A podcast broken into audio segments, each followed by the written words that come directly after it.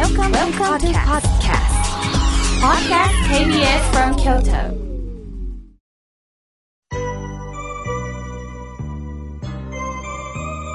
さあ、ここからはたくさんのメッセージをいただきましたので紹介させていただきます。まずはじめに、えー、奈良県より高一さん、ありがとうございます。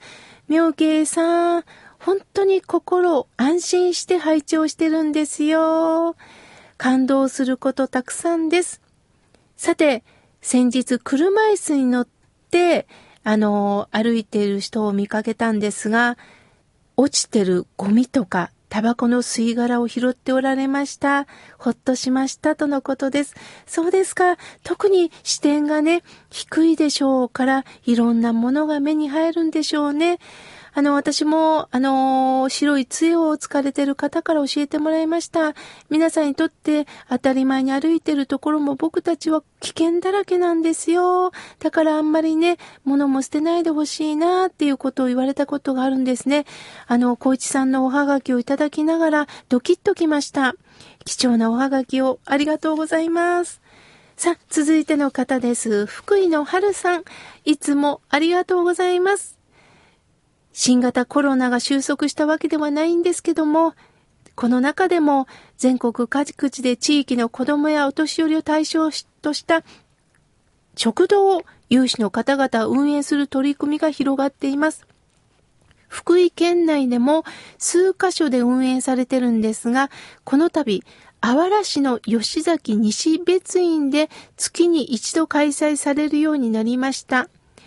ご縁のあるお寺の方々が運営に当たられていることを新聞で知ったんですけれども、先日お会いをして応援する気持ちを伝えることができました。連旅期の期間以外はちょっと寂しい吉崎ごぼうですが、いろんな方々の尽力で賑わいが取り戻せているようです、とのことです。そうですか。今はね、あの、お寺であっても、法要が中止になったりとか自粛になったりします。法要そのものは大切なんですよ。あの、祇園祭りもね、今年本当に寂しい、あの、お祭りなんですけれども、だけども、法要の意味を考えたら、この時だからこそ大切にしなければいけないっていうことがあるんですよね。だけども、やはり、コロナというね、目に見えない恐怖がありますから、やはり、大々的にはできないという事情があります。その中、子ども食堂を運営されておられる方たちのお気持ちが本当に伝わります。福井の春さん、いつも貴重な情報ありがとうございます。続いての方です。安代さん、ありがとうございます。妙慶さんの方を楽しみにしております。母と面会ができるようになりました。母から名前を呼んでもらった時には本当に嬉しかったです。法話を拝聴して柔軟に対処できるように心がけたいですとのことです。そうですよね。私たちはいろんな出来事があるとね、心も固くなるんですよね。法話を聞くということは、固くなった心を緩ませるということでもあります。そのためには毎回聞かないとダメなんですよね。ああ、今日緩めたよと思っても次の日はまた固くなるんです。これが煩悩を抱えている私たちです。だから、蓮如上人は何度も何度も繰り返しておっしゃっております。ですから、週にいっかい心が笑顔になるラジオが放送される意味でもあるんですね。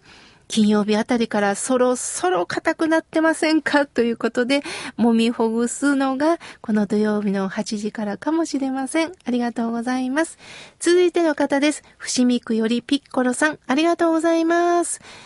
妙慶さん、緊急事態宣言も解除されましたが、まだまだ、えー、一部のところでは心配ですよね。妙慶さん、我が社は休業中なんです。そうですか。あ、あの、旅客ドライバーと書いておりますよね。なるほどね。今なかなか観光もしたいんですが、状況次第なんですよね。早く緩和されることをね、願ってます。もう観光がないとね、もう皆さんリラックスできないし、また新たな発見もね、できないですからね、早く緩和されることを願っております。さあ、続いての方です。えー、向こう市より、えー、こう、海さんですかね。ありがとうございます。えー、妙慶さん、いつもためになるお話をありがとうございます。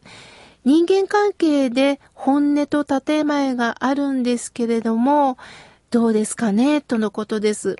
いや、それはもう本音を言えばこうなんだけど、それを言うわけにもいかんってことも確かにありますよね。言うことによって、こう、雰囲気が乱されるっていうこともありますよね。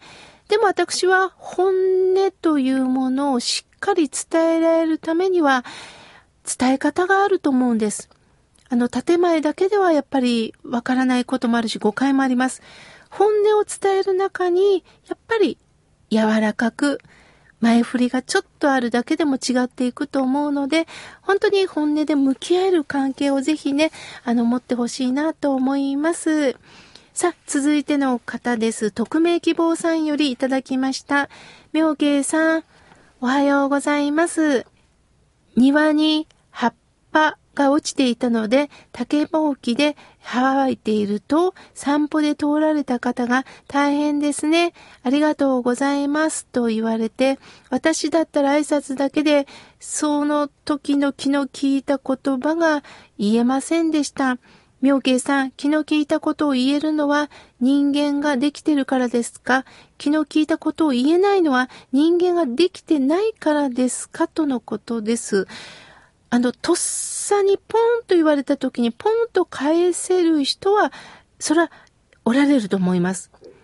しかし、返せない時もあるんですよね。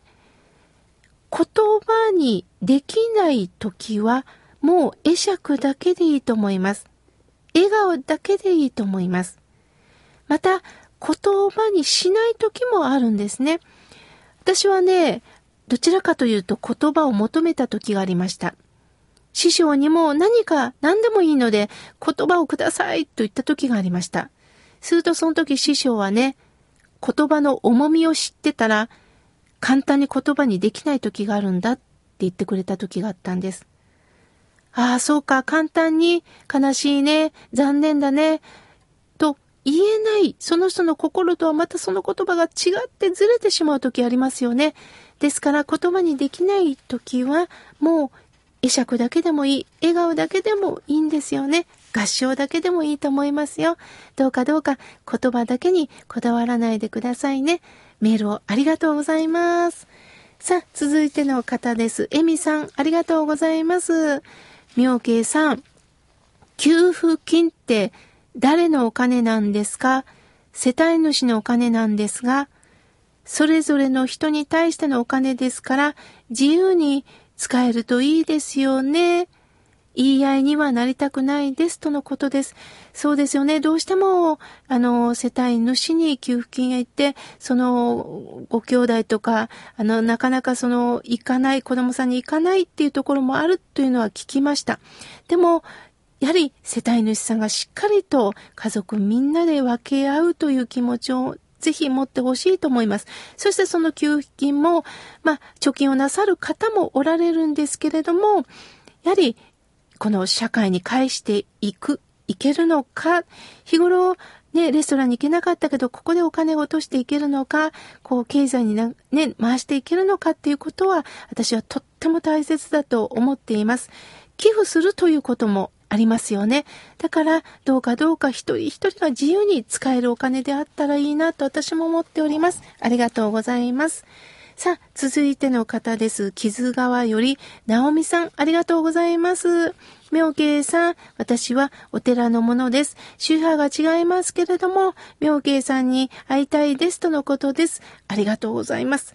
あの宗派ね、それぞれの宗派の教えがあって、やり方っていうのがあると思いますよね。その中で宗派を超えて何か出会っていける仏教というものを、えー、これから迷える私たちにこう何が伝えられるのかということをね、共にあのできたらいいですよね。ありがとうございます。さあ、続いての方です。妙慶さん、まさるです。えー、久しぶりに、えー、兄の家に行きました。私には怖い兄なんです。でも心通じる時がありますとのことです。そうですか。怖いお兄さんでもあるんですね。人間はね、感情を持ってますからね、特に兄弟に対しては、はっきり物事を言う。それが本当にね、傷つくこともたくさんあると思うんですが、あのー、やはりその中で上手に人間関係をね、本当にあの、あなたなりに柔軟さをどうかあの出しながら付き合ってほしいなと思います。さあ、続いての方です。ゆたかさん、ありがとうございます。みょうけいさん、スタッフの皆さん、おはようございます。いつも楽しい番組をありがとうございます。あ、楽しい番組と言っていただいてうれし、嬉しいです。やっぱこう暗くなってしまうとね、あの週末楽しくないですからね。あのー、仏教のお言葉を伝えながら、あの本当の話もしていくので、耳の痛いこともあると思いますけれども、それが結果笑顔になったらいいなと思っております。ありがとうございます。さあ続いての方です。息子のお嫁さん、ありがとうさんからいただきました。いいですね。主人の一周期も終わりました。母の誕生日の時も何もしてもらえなかったりもしましたが、好き勝手した主人でしたが、本当に今安心しております。息子の嫁さんにも感謝しておりますとのことです。そうですか、そうですか。息子さんのお嫁さんとこうして仲良くね、できるということは本当にいいですよね。実の娘としてぜひ、あの、向き合ってほしいなと思います。その温かみがね、お嫁さんにも絶対伝わると思います。ありがとうございます。さあ、続いての方です。えー、大峰さん、ありがとうございます。九州よりいただきました。みょうけいさん、私は嫌なことがあると人のせいにして向き合わずに逃げてきました。自分でもどうしたらいいかわからなかった時に、みょうけいさんの日替わり法話ラジオにたどり着きました。みょうけいさんのお写真も拝見しましたけど、可愛いですね、とのことです。いや、これを聞いた人はどこがじゃーと思ってる人もいると思うんですけれども、大皆さんありがとうございます。もうこれだけで今日テンションが上がりました。ありがとうございます。もう言葉の力っていいですよね。ありがとうございます。さあ、続いての方です。えー、メールをいただきました。ゆきえさん、ありがとうございます。みょうけいさん、今日は本当に自分の中でもモヤモヤしてるんですけれども、何がモヤモヤしたかっていうと、近所の人のゴミ出しのことです。モヤモヤするんですけれども、でも私も同じ人間かなと思っておりますとのことです。そうですよね。やっぱり自分と違うところを見つけると、人間はね、注意もしたくなるんですよね。その中でも、私も一緒かなと、ちゃんと自分に突っ込まれる、えー、ゆきえさんは素晴らしいなと思います。さあ、まだまだたくさんのメッセージをいただきましたが、来週紹介させていただきます。